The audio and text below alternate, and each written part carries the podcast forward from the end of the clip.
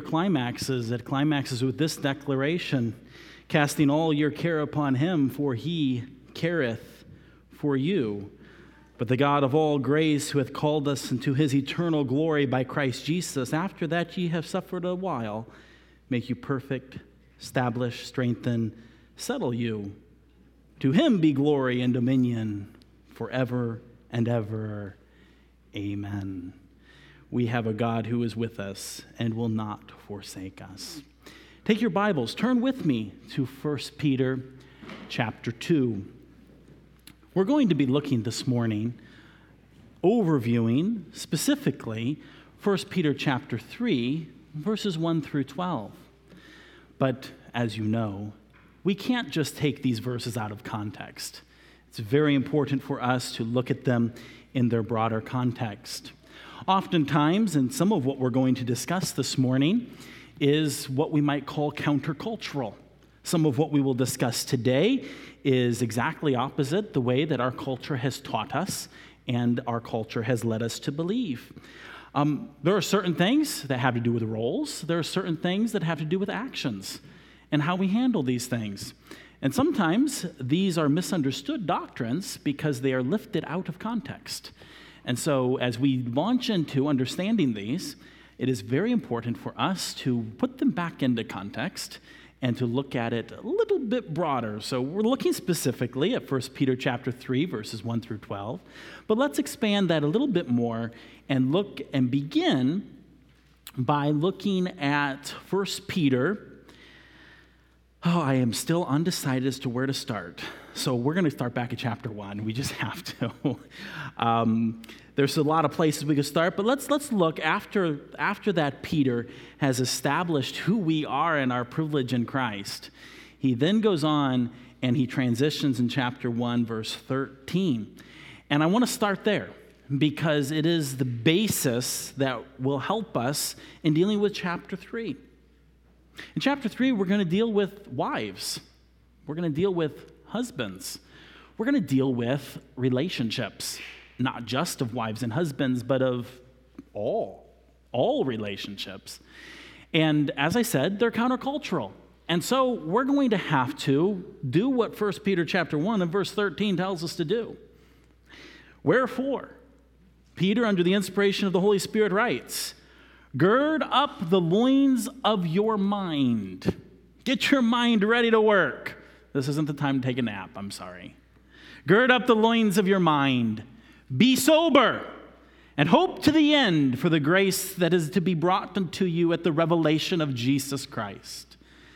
As obedient children, not fashioning yourselves according to the former lusts and your ignorance, but as he which hath called you is holy, so be ye holy in all manner of conversation, the way you live.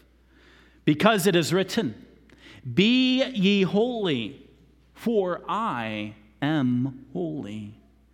And if ye call on the Father, who without respect of persons judgeth according to every man's work, pass the time of your sojourning here in fear.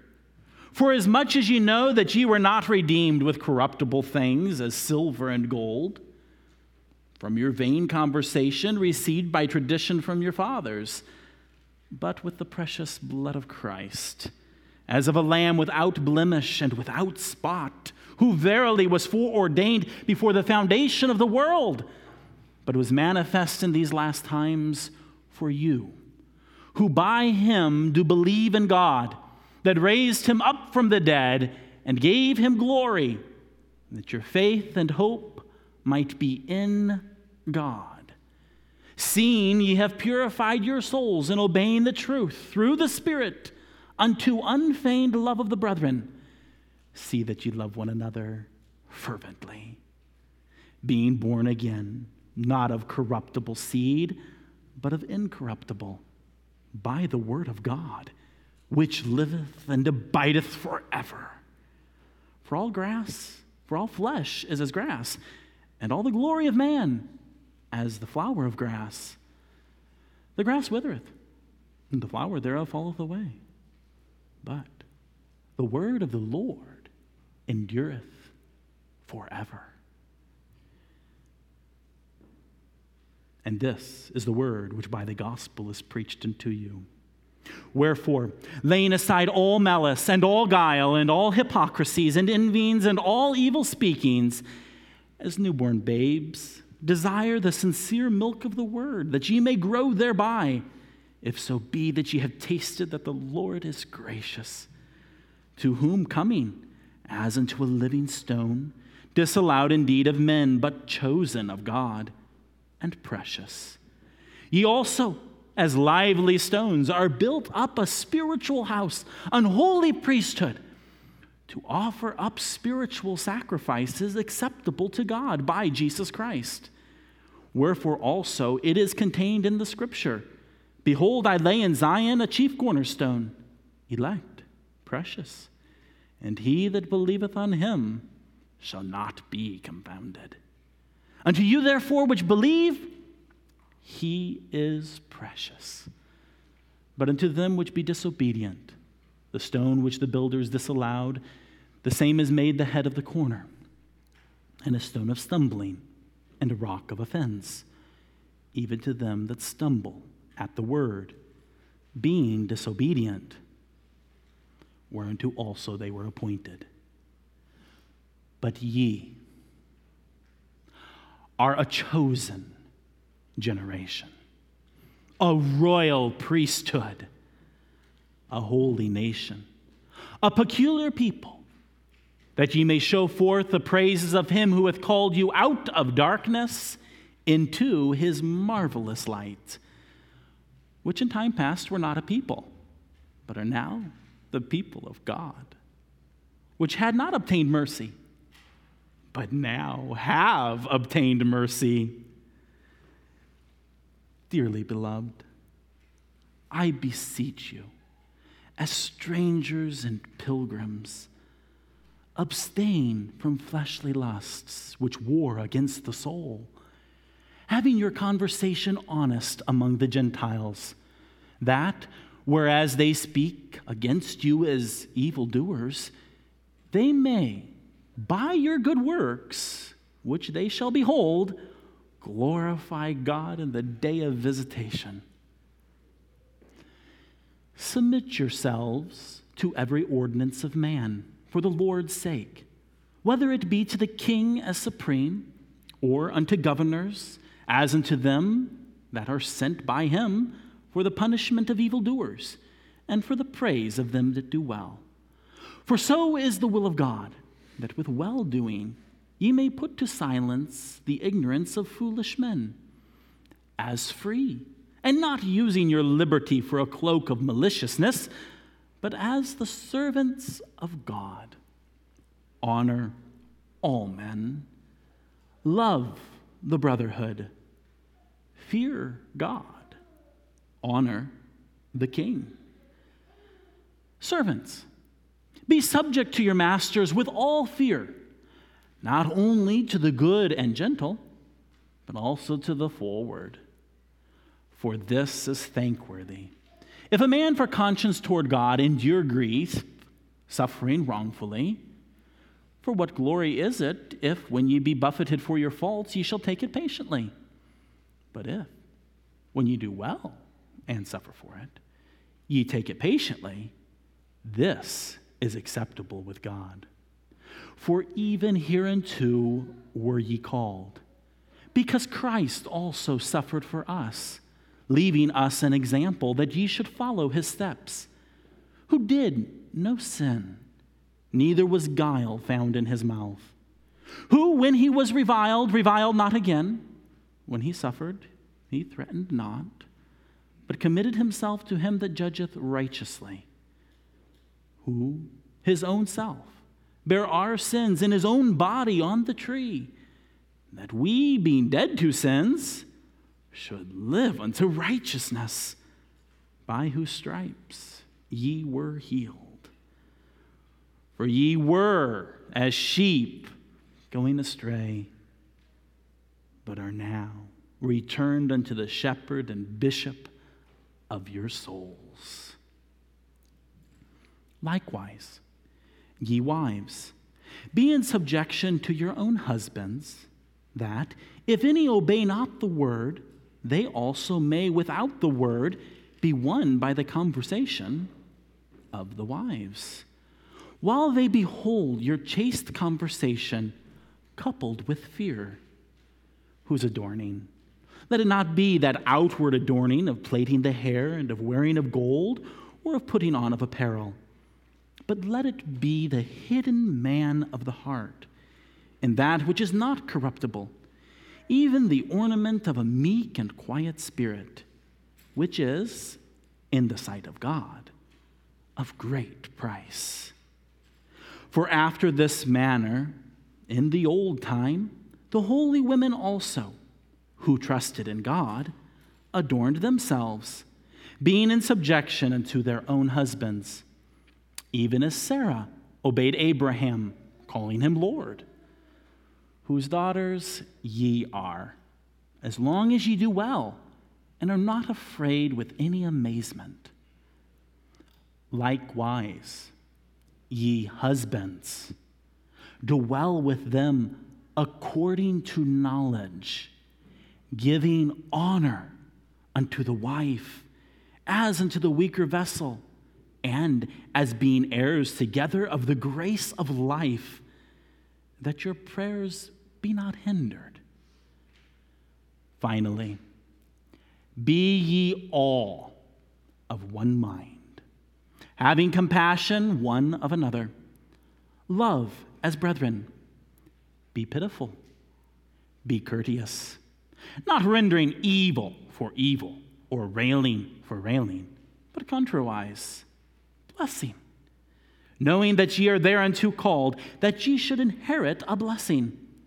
For he that will love life and see good days, let him refrain his tongue from evil, and his lips that they speak no guile.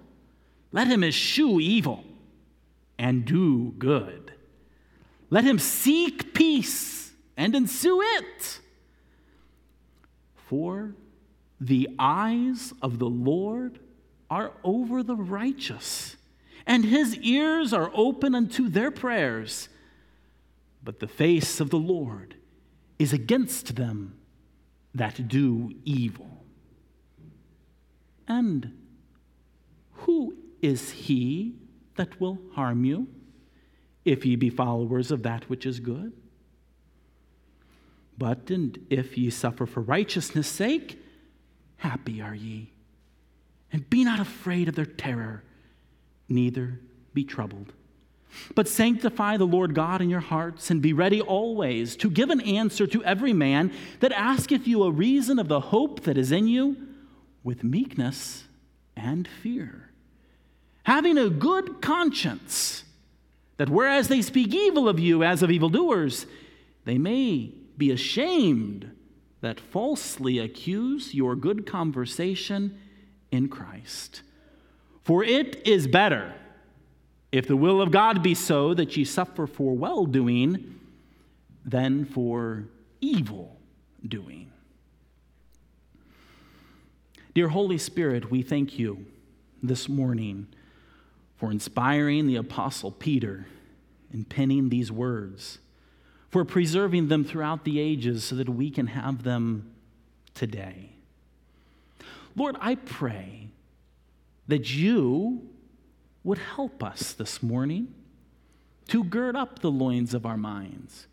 Help us to understand what you have inspired and given to us here in this passage.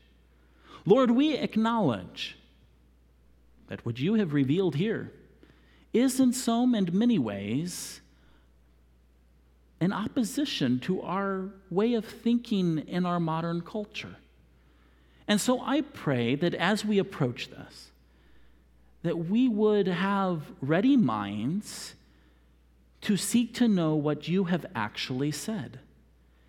Lord, I pray that distractions or misinterpretations or extreme applications that have been made from this passage that perhaps we have heard or even experienced, that you would renew our minds this morning that you would take those ideas that are false and those applications that are wrong and take them from our minds.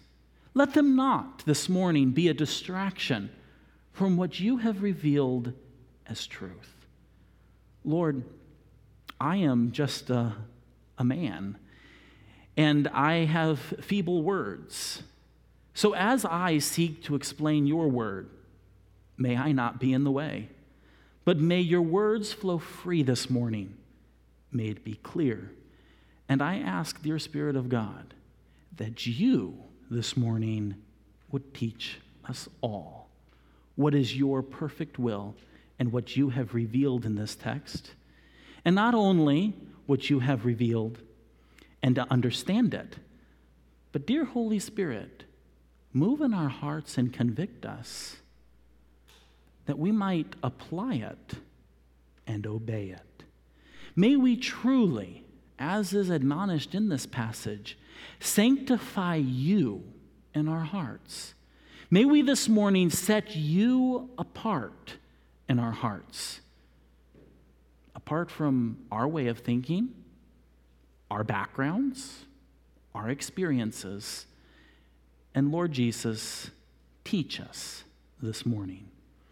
May we humble ourselves under your mighty hand this day. And Lord, in our lives, may you fill us.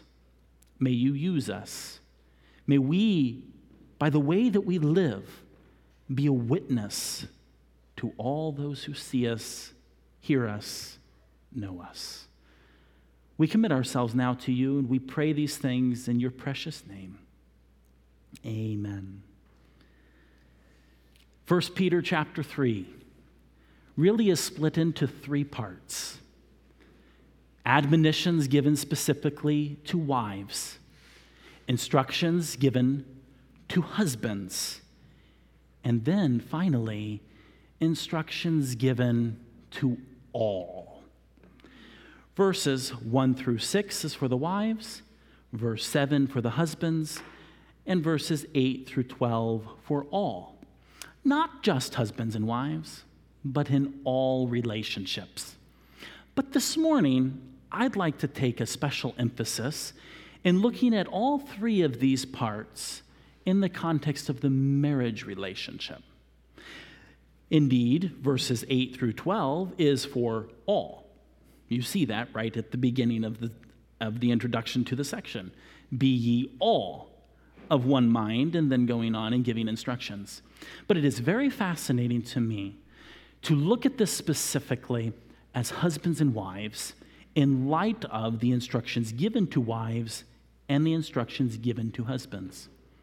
As we'll discover, and as I've made the comment before, the instructions given here to wives, and may I add, the instructions given to husbands are countercultural.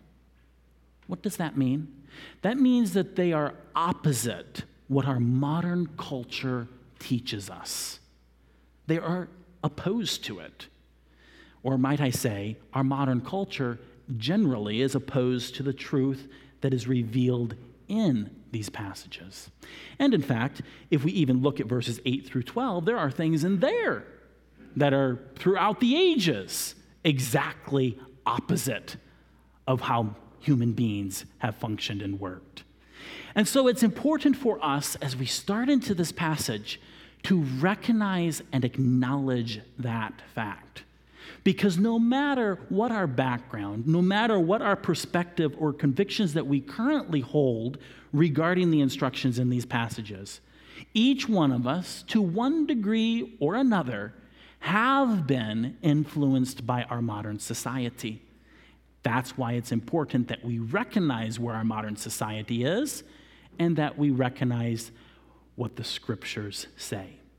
Furthermore, what complicates some of this is that preachers, both in modern times and throughout history, have incorrectly interpreted some of what we read here, or, as is more often the case, inappropriately or in an extreme way, applied it. That is, bringing it to a practical application in people's lives. And having this in our background as a church, when we come to this, we have to be careful Because in some cases, we have seen abuses or misinterpretations or misapplications or extreme or downright evil interpretations of this. And we are tempted to say, well, I don't want anything to do with that. And in fact, that is a very common problem in many parts of the Christian world. Or it is understood, I'll just be candid, and paralleled to extreme, godless, and may I say evil traditions such as the Muslims have in how women are treated. And some have tried to parallel that what is taking place and being described here is in some way the same as what we see in the evil traditions of Islam. We can't make that connection. We have to be aware of these different sides, and we have to be careful that we do not let our modern society, our culture, our background, our experiences, or our perceptions of other Christians or other cultures and allow them to taint what God has actually said. Does that make sense? It's very important that we let God speak for himself of what he has said and what he has not said. And so, what has God said? Likewise, that's an interesting word because it occurs in verse 1 and it occurs in verse 7. What it means is that it's tied to something that comes before. What we find is that we are in the midst of the Apostle Paul, under the inspiration of the Holy Spirit, dealing with the subject of submission in general and specifically. Looking back in chapter 2 and verse 13, we have the command that believers submit to human government, as is described here in detail gone into. Verse 18 servants are admonished to submit to their masters. Our economy and the situation modernly is a little different than when Peter wrote, but a parallel would be employees and employers a relationship and the need for there to be submission. It's interesting because in these situations, in the middle here, all of a sudden, it seems as if the Holy Spirit, through Peter, anticipates objections. And one of the objections is well, what if they're cruel? What if they're mean? What if they're not kind? What if they're not believers? And he deals with that, and he actually goes into, you might say, a very important sub subnote, but really not. It's prominent. As he goes and he deals with here in chapter 2, verses 21 through 25, of calling our attention back to Christ. And so, as we launch into chapter 3, and we deal with somewhat maybe hard truths, we must remember that our focus and our gaze needs to be upon our Lord and Savior what he has done in the past, and the very last verse of chapter 2, where he is today. For we, or may I put we there, were as sheep going astray, going our own way, doing our own thing, but now returned unto the shepherd and bishop of our souls Yes, he suffered, he died, he was buried, he rose again, actually for us. But he rose from the dead. And now he is your shepherd, my shepherd. He is our bishop. He's the one who oversees us in our lives. It's a sense of authority. And so he now, after dealing with submission to human government, submission to masters, employers, you might say, and reminding us to consider the suffering of Christ as we may find ourselves suffering, to recognize that we keep our focus on Him and that we commit ourselves to Him, not in, not in fear of man, for He is our shepherd, the one who will feed us, take care of us, guide us, protect us. He's our overseer, watching over us, directing us, guiding us. And so it is in this context that he then addresses wives. Likewise, ye wives, be in subjection to your own husbands. There is the simple instruction. Be in subjection to your own husbands. What is subjection? We've discussed this in the past, and in fact, um, I resisting I, I don't know quite how and if I should go back and re-preach sermons I've already preached on this topic when we went through Ephesians. We did a six-part series on love and submission from Ephesians, which, by the way, is available at our church's website, where you can listen to that series, where we went into a lot of detail into what this is about and what is submission. In basic statement, it is one positioning themselves under another in role of function. It is not inferiority. In fact, in our house, my wife is far superior than I am. Far smarter, more beautiful, everything like the best. And I know that because we're celebrating 13 years of marriage tomorrow, and in every way, she surpasses me. But she submits herself to me. Not because I am superior, but simply because this is an order, an organizational structure that God has given, here described. It's a word that in Greek was most commonly used of military ranks. And we've talked about this also in the past. Soldiers are all human beings. They're all created in the image of God, thereby, they're all of equal value. There is equality. There is equality between the private and the five star general. Now, some of you with military backgrounds will say, uh uh-uh, uh, but yes, there is. Looking at it from the biggest of big pictures, there is equality. They are equal, for they are created in the image of God. Same is true between men and women between husbands and wives. Submission has no inference or reference to superiority or inferiority or equality or anything relating to that type of thing. It is simply a matter of order, structure. And so, wives too, here now, are given this instruction just as servants and just as citizens. As citizens submit to magistrates and governors and kings, as servants submit to masters or employees submit to employers, so a wife submits to her husband. Let me bring your attention to one little word there in that instruction that's sometimes missed.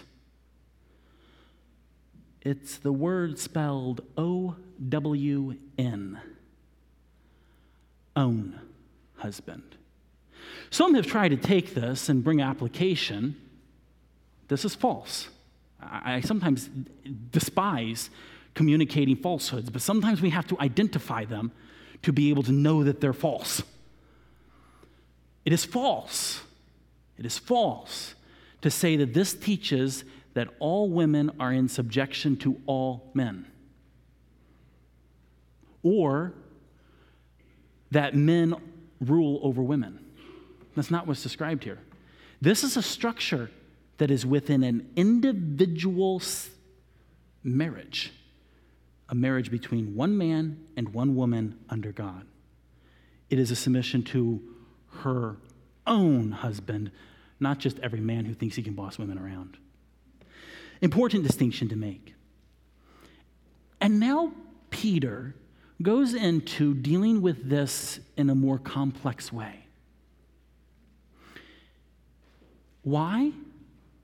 Because from the beginning, there is a risk associated with this.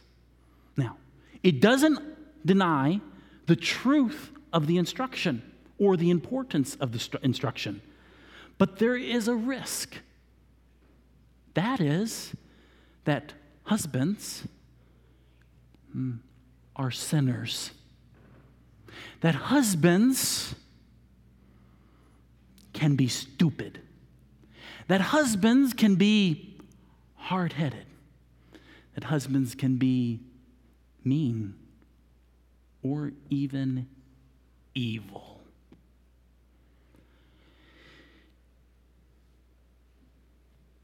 Oftentimes, so many times, I've seen in families where a wife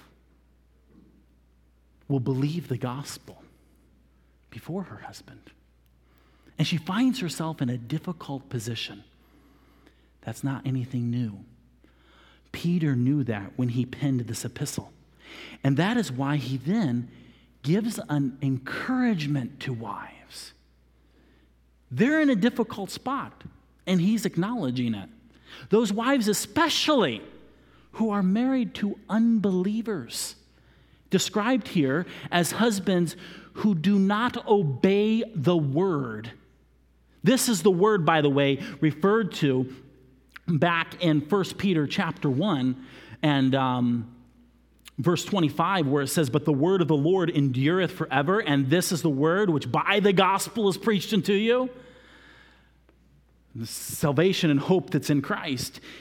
And it's there available to those who will obey. But we also know that there are many who are disobedient in this very same word, who is Christ. They stumble over and brings about great calamity. And so Peter here acknowledges that there are husbands who obey not the word. But then he goes on to say that these husbands who obey not the word may, without the word preached to them, be won. That's another way of saying be saved, be won over to the truth by the conversation of the wives. Here, conversation is not because she sends and lectures them every night.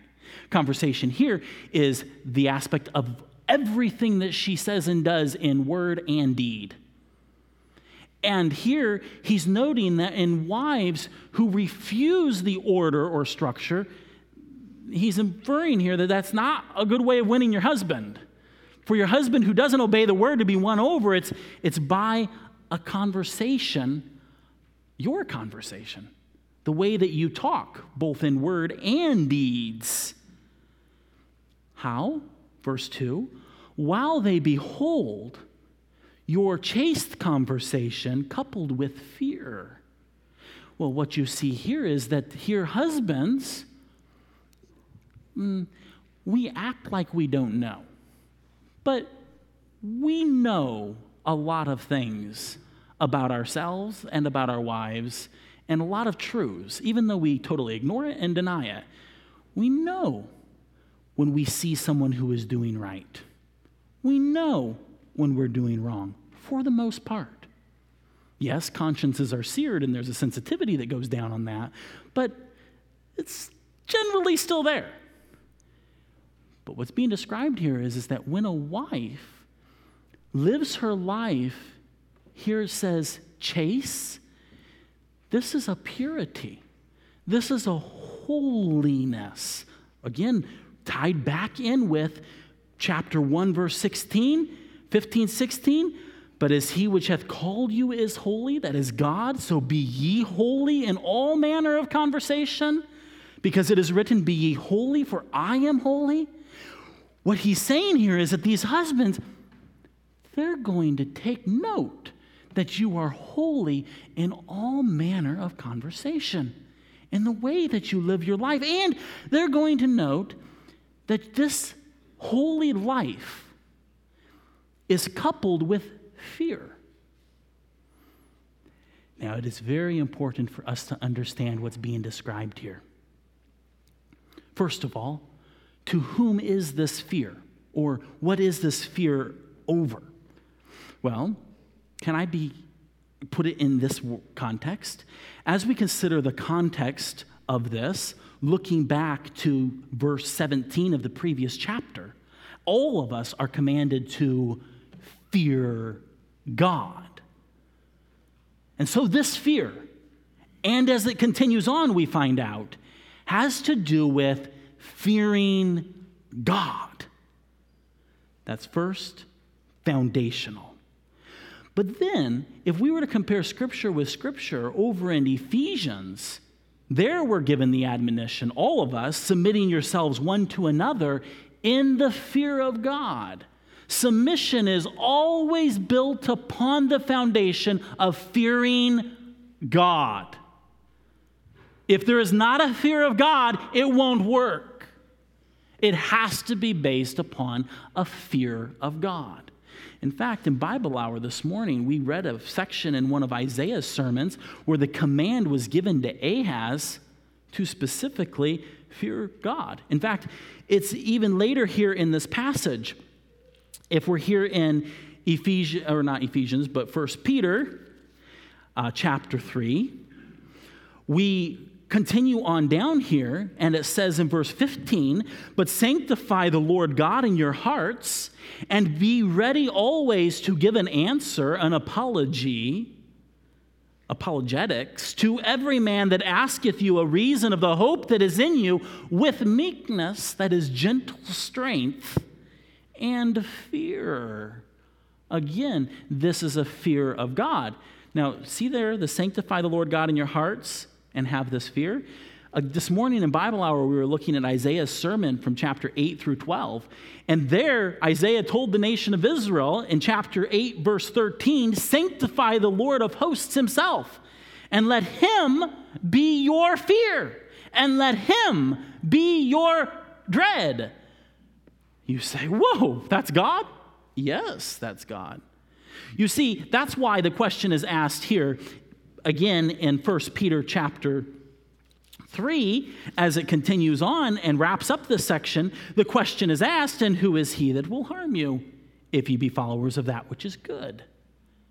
Well, when we have a proper view of God and knowing and living our lives holy, righteously, doing that which is right before God first and foremost, knowing that He is the great judge of the, all the earth, then, again, back in Isaiah chapter 8, where it says, Let him be your fear, let him be your dread, look what it says. And he shall be for a sanctuary, and for a stone of stumbling, and for a rock of offense to both the houses of Israel, who are doing wickedly, for again, and for a snare to the inhabitants of Jerusalem. It's a trouble to others, but to those of us who believe, it's not a rock of offense, but it's a sure foundation. It's a sanctuary, it's a hope. And so this fear in 1 Peter chapter 3 and verse 2 is the husband beholding in his wife that she has a fear of God as she is living a holy life.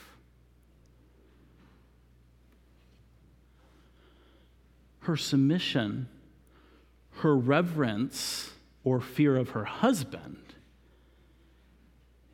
is very small when compared to her fear of God. He goes on to deal with how the wife adorns herself. And we're going to have to come back to this at another time because it needs more discussion. But, um, and we will.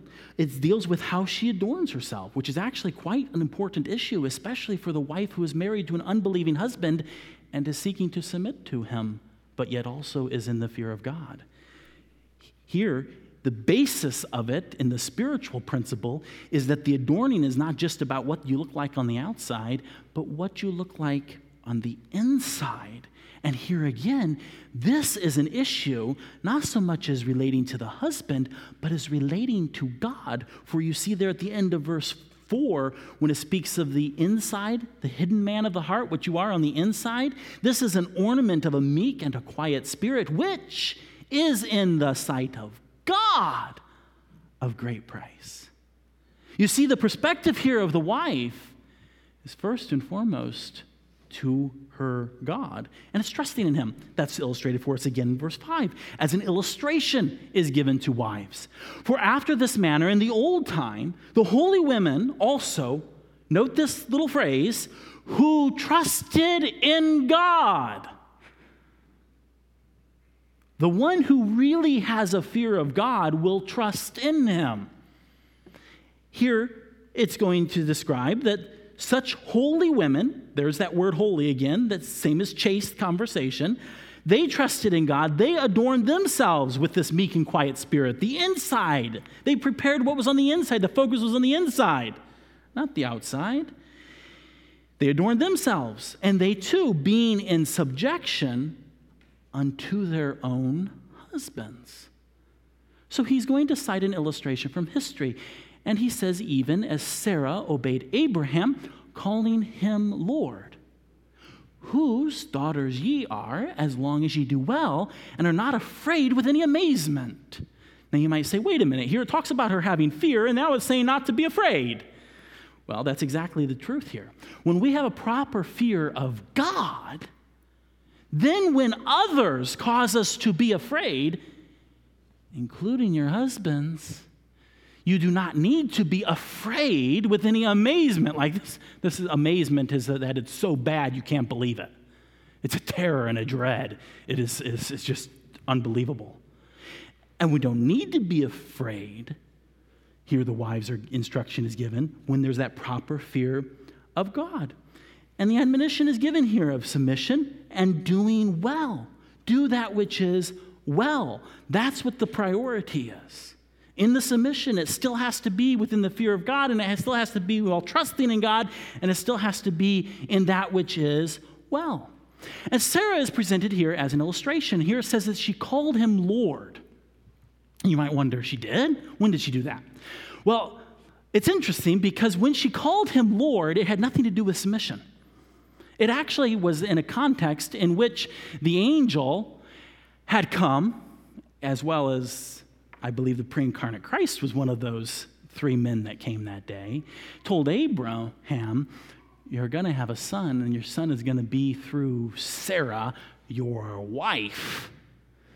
And she made a comment of, How could I and my Lord have a baby? I'm too old. And so she referenced her husband as my Lord. Now, sometimes people turn this into a joke, and if wives want to turn it into a joke, that's fine, but husbands don't turn it into a joke. It's not our place to be going around um, asking for such a title because it's a problematic title. Because sometimes lording, the submission issue, in contrast, is not about lording. And sometimes we get big heads if we're called lords, we start lording. No. She called him Lord.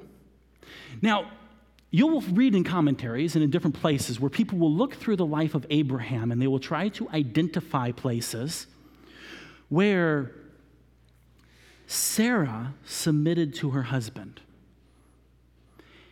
Um, just this week, I actually referenced the com- commentary. It wasn't actually a commentary, um, it, was a, it was a book on marriage. And um, it wasn't even written by all that conservative of people, but they cited as an illustration that um, one way that Sarah submitted to her husband is when they came up with the idea to lie to the king of Egypt, that when Sarah submitted to her, that she was setting this example.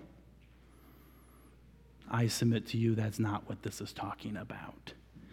Because submission is always, in a positive sense, first and foremost to the fear of God.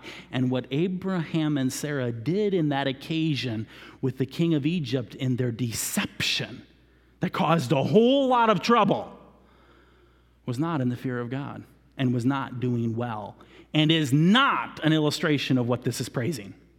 So, what is this praising? Well, it doesn't say. There's the basic first answer.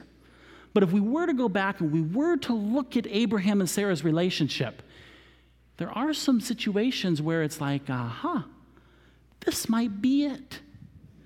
Like this one. God comes to Abram and says, Abram, Take your wife, Sarah, the things that you have, pack up, and I'm going to show you a land. Now imagine you're Abram, that husband, and you come to your wife and you say, honey, God has called us to leave our families, our house, our kindred, and go to a land we've never seen that He's promised to us. Let's go. Do you think it was hard for Sarah to submit to that? I submit to you that it was very hard. And I submit to you that that is a possible reference of what is being described here when Sarah obeyed Abraham. And in that day, when he was able to say to her, God has called us to leave it all and follow him to a land we have not seen, she obeyed him, calling him Lord. Really, in an ultimate sense. And Ephesians speaks of submitting in the Lord, is what exactly she was doing. There was an illustration of submission. Submission is an important issue, and it's different in every single different relationship, and it will manifest itself in different relationships because husbands have different personalities, wives have different personalities. The order, though, needs to be there.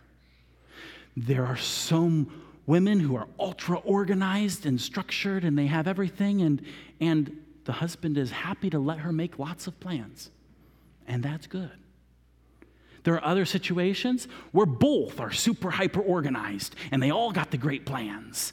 And sometimes they don't always mesh. In that kind of situation, there may be some more need for the urgency of this application of this group, scripture and truth. There may be other situations in which um, a husband is actually a failure of a leader. He denies his responsibility, refuses it. In that case, it's a difficult matter as she has to show him respect and yet continue on.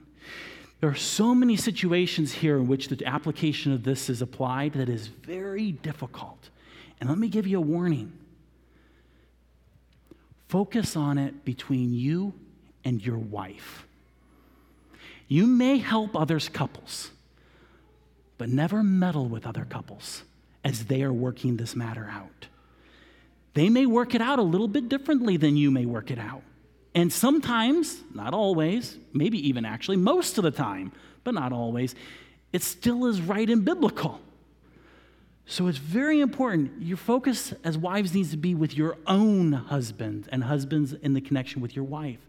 Be careful. You can provide counsel and be involved, but there's often times, and especially in this case, where your counsel ought to be as suggestions because in other places, it speaks of submitting yourselves. It's a voluntary action of the wife, not a compulsory one that's from the outside.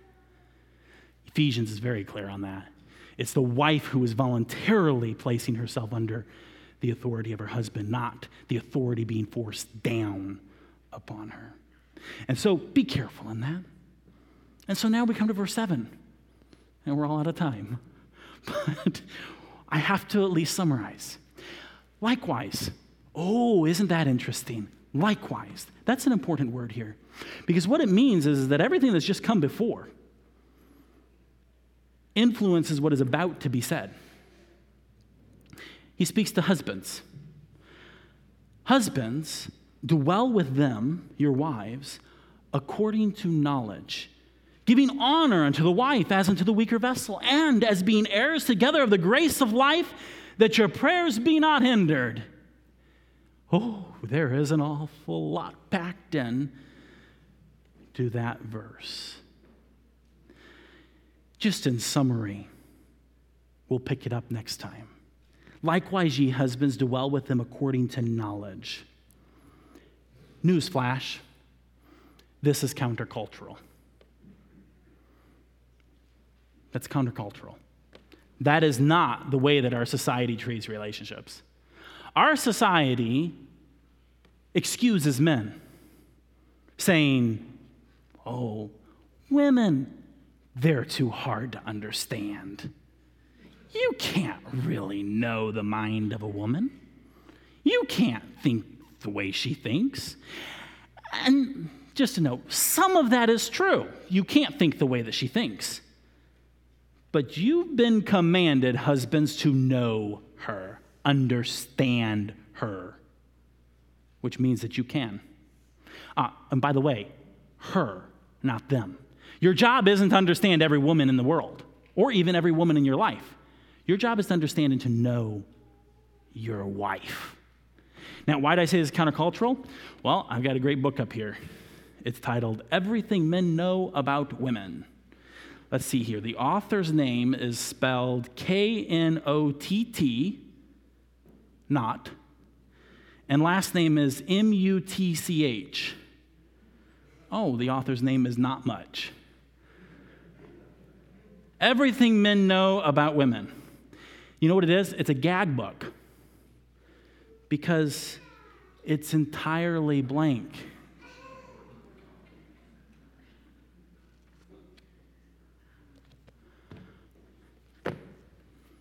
There's another edition of it.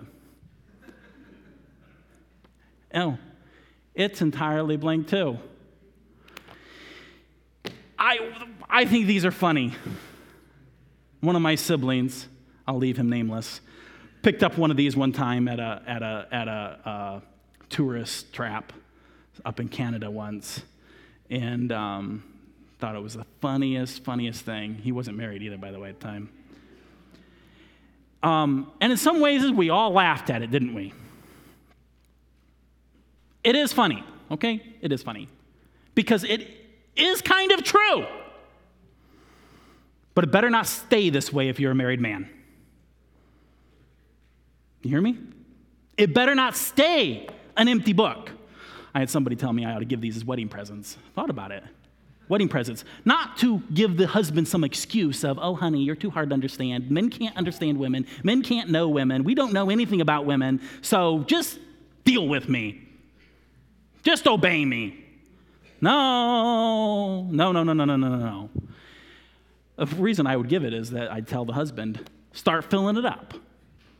Start writing uh, your own book on your own wife. Because God says, Ye husbands, dwell with them according to knowledge. And can I tell you, if you are dwelling with them according to knowledge, and if you are giving honor unto your wife, isn't that interesting? Oftentimes you hear great big long sermons preached to women about honoring their husbands. And they don't even seem to footnote that the same command is given to men of their husbands. You know how, how I don't want to say easy, but how more appealing it would be to, for a wife to submit to her husband when, as he is leading the family, lives with her, understanding her, knowing her needs, knowing her opinions, knowing her thoughts, valuing her, knows even those things that you don't even know, but yet you know them. You would never be able to put them on paper, but yet you know them. Know your wives. Submission becomes a lot smaller of an issue when husbands know their wives and dwell with them according to knowledge. That is, understanding them and giving them honor. Recognizing here that they are weaker vessels, do not let anyone ever twist this for you, weaker vessel point. Some have used this to say that, oh, they're weaker vessels in mind. Oh, blasphemy.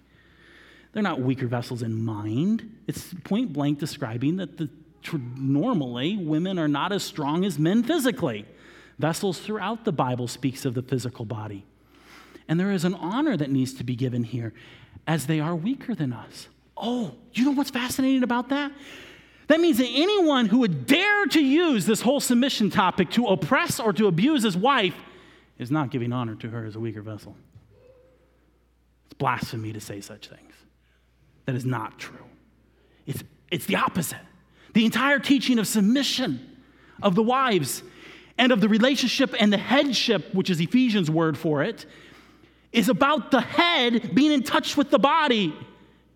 They're one, they're one flesh. And, and the head doesn't, I mean, how many of us abuse our bodies? How many of us abuse our hands? How many of us take a hammer and start pounding on our hands or punching ourselves? It's ludicrous, insane. Furthermore, in paralleling the picture of Christ in the church and marriage relationship, it's even a bigger deal, a bigger deal and it's a blasphemous idea to somehow think that this whole topic, in some ways, allows for or perpetrates abuse. It's blasphemous because the husband is the one who is giving of himself, the one who is dying for his wife, doing what is absolutely best. living with her according to knowledge, and honoring her.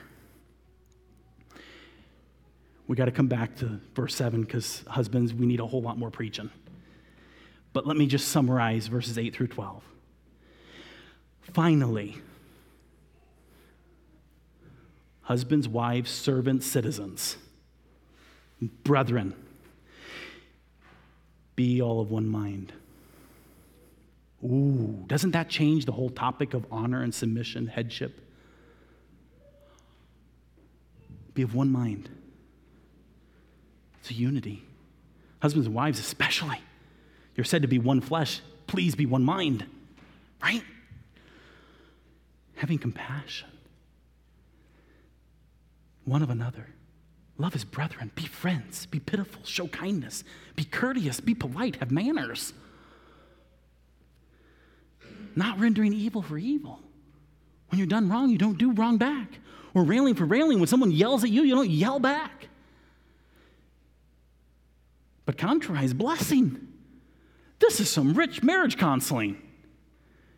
Anybody wants to come to you for marriage counseling, start right here in 1 Peter knowing that you're there and thereunto called, that you should inherit a blessing. We talked about that back in chapter one, and we'll come back to it. For he that will love life and see good days. Do you love life? Do you want to see good days? Let him refrain his tongue from evil and his lips that they speak no guile. Let him eschew evil. Push it away. Run from it. Have nothing to do with it. This, this is what all of this is built on and do good.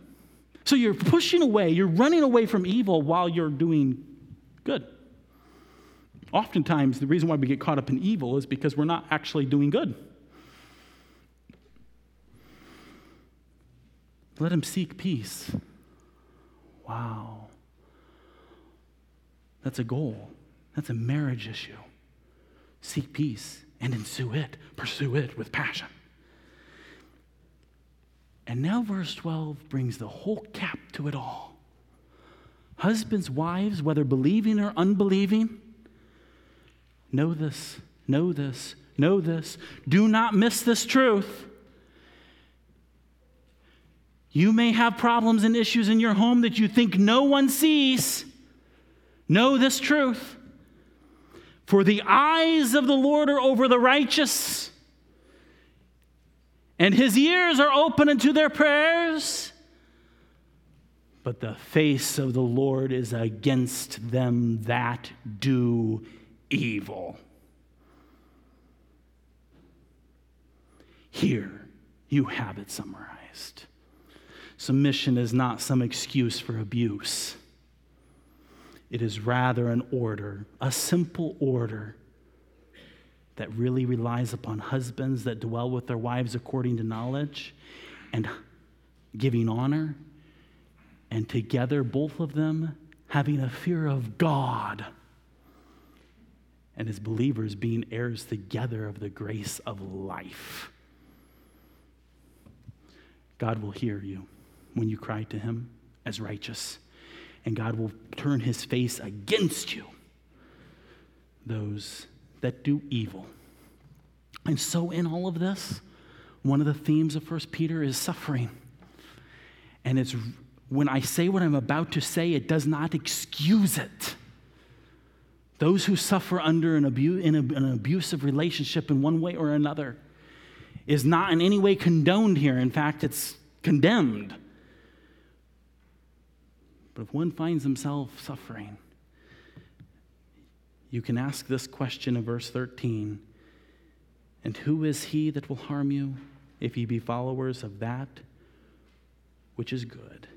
But and if ye suffer for righteousness' sake, happy are ye, and be not afraid of their terror, neither be troubled. But sanctify the Lord God in your hearts, and be ready always to give an answer to every man that seeketh, asketh you a reason of the hope that is in you, with meekness, gentle strength and fear. Having a good conscience, that whereas they speak evil of you as evildoers, they may be ashamed that falsely accuse your good conversation in Christ. For it is better if the will of God be so that you suffer for well doing than for evil doing. Let's do right. Let's fear God. Let's apply this in our marriages. And just one further note of something to make clear submission does not mean hiding evil. When there is evil, the best way to honor your husband is to surrender it to the proper authorities. If there is evil, you surrender it to the proper authorities. Remember a few weeks ago, some asked the question, How by disobeying the king can you honor him? Remember that question? The same is true with husbands. There are times when by disobeying your husband in the fear of God, in the big picture of things, you're actually honoring him. Fear God. Do what is right. Do what's right. Do what's right. And husbands, oh, some of us need ourselves knocked up the side of the head. Dwell with our wives according to knowledge. Let's give them the honor. We are heirs together of the grace of life. Let's live like it, being all of one mind. Let's apply these truths in our family, in our homes. They're explicitly given to us in verses 8 through 12. Let's live it. Let's not just read it. Great God, we thank you for your word. I pray that your spirit would move amongst us this morning and convict. That we would be reminded of your ways and that we would apply it in our lives. We need your help. It's not just a checklist or a list of rules. Lord Jesus, we need your dear spirit to fill us. For without you, we can do nothing. So, Lord Jesus, may your life be lived in us and through us. For really, truly, you are our hope and you are our life. May we live connected, abiding, dwelling in you and you in us. As we love our wives, as wives submit to their husbands, love their husbands, as we follow the admonitions given here, very practical. Thank you for that, Father. Help us in your spirit to obey. We submit to you, for we fear you as our God and also our refuge, our present help in time of need, our fortress. We thank you and praise you this morning in Christ's name. Amen.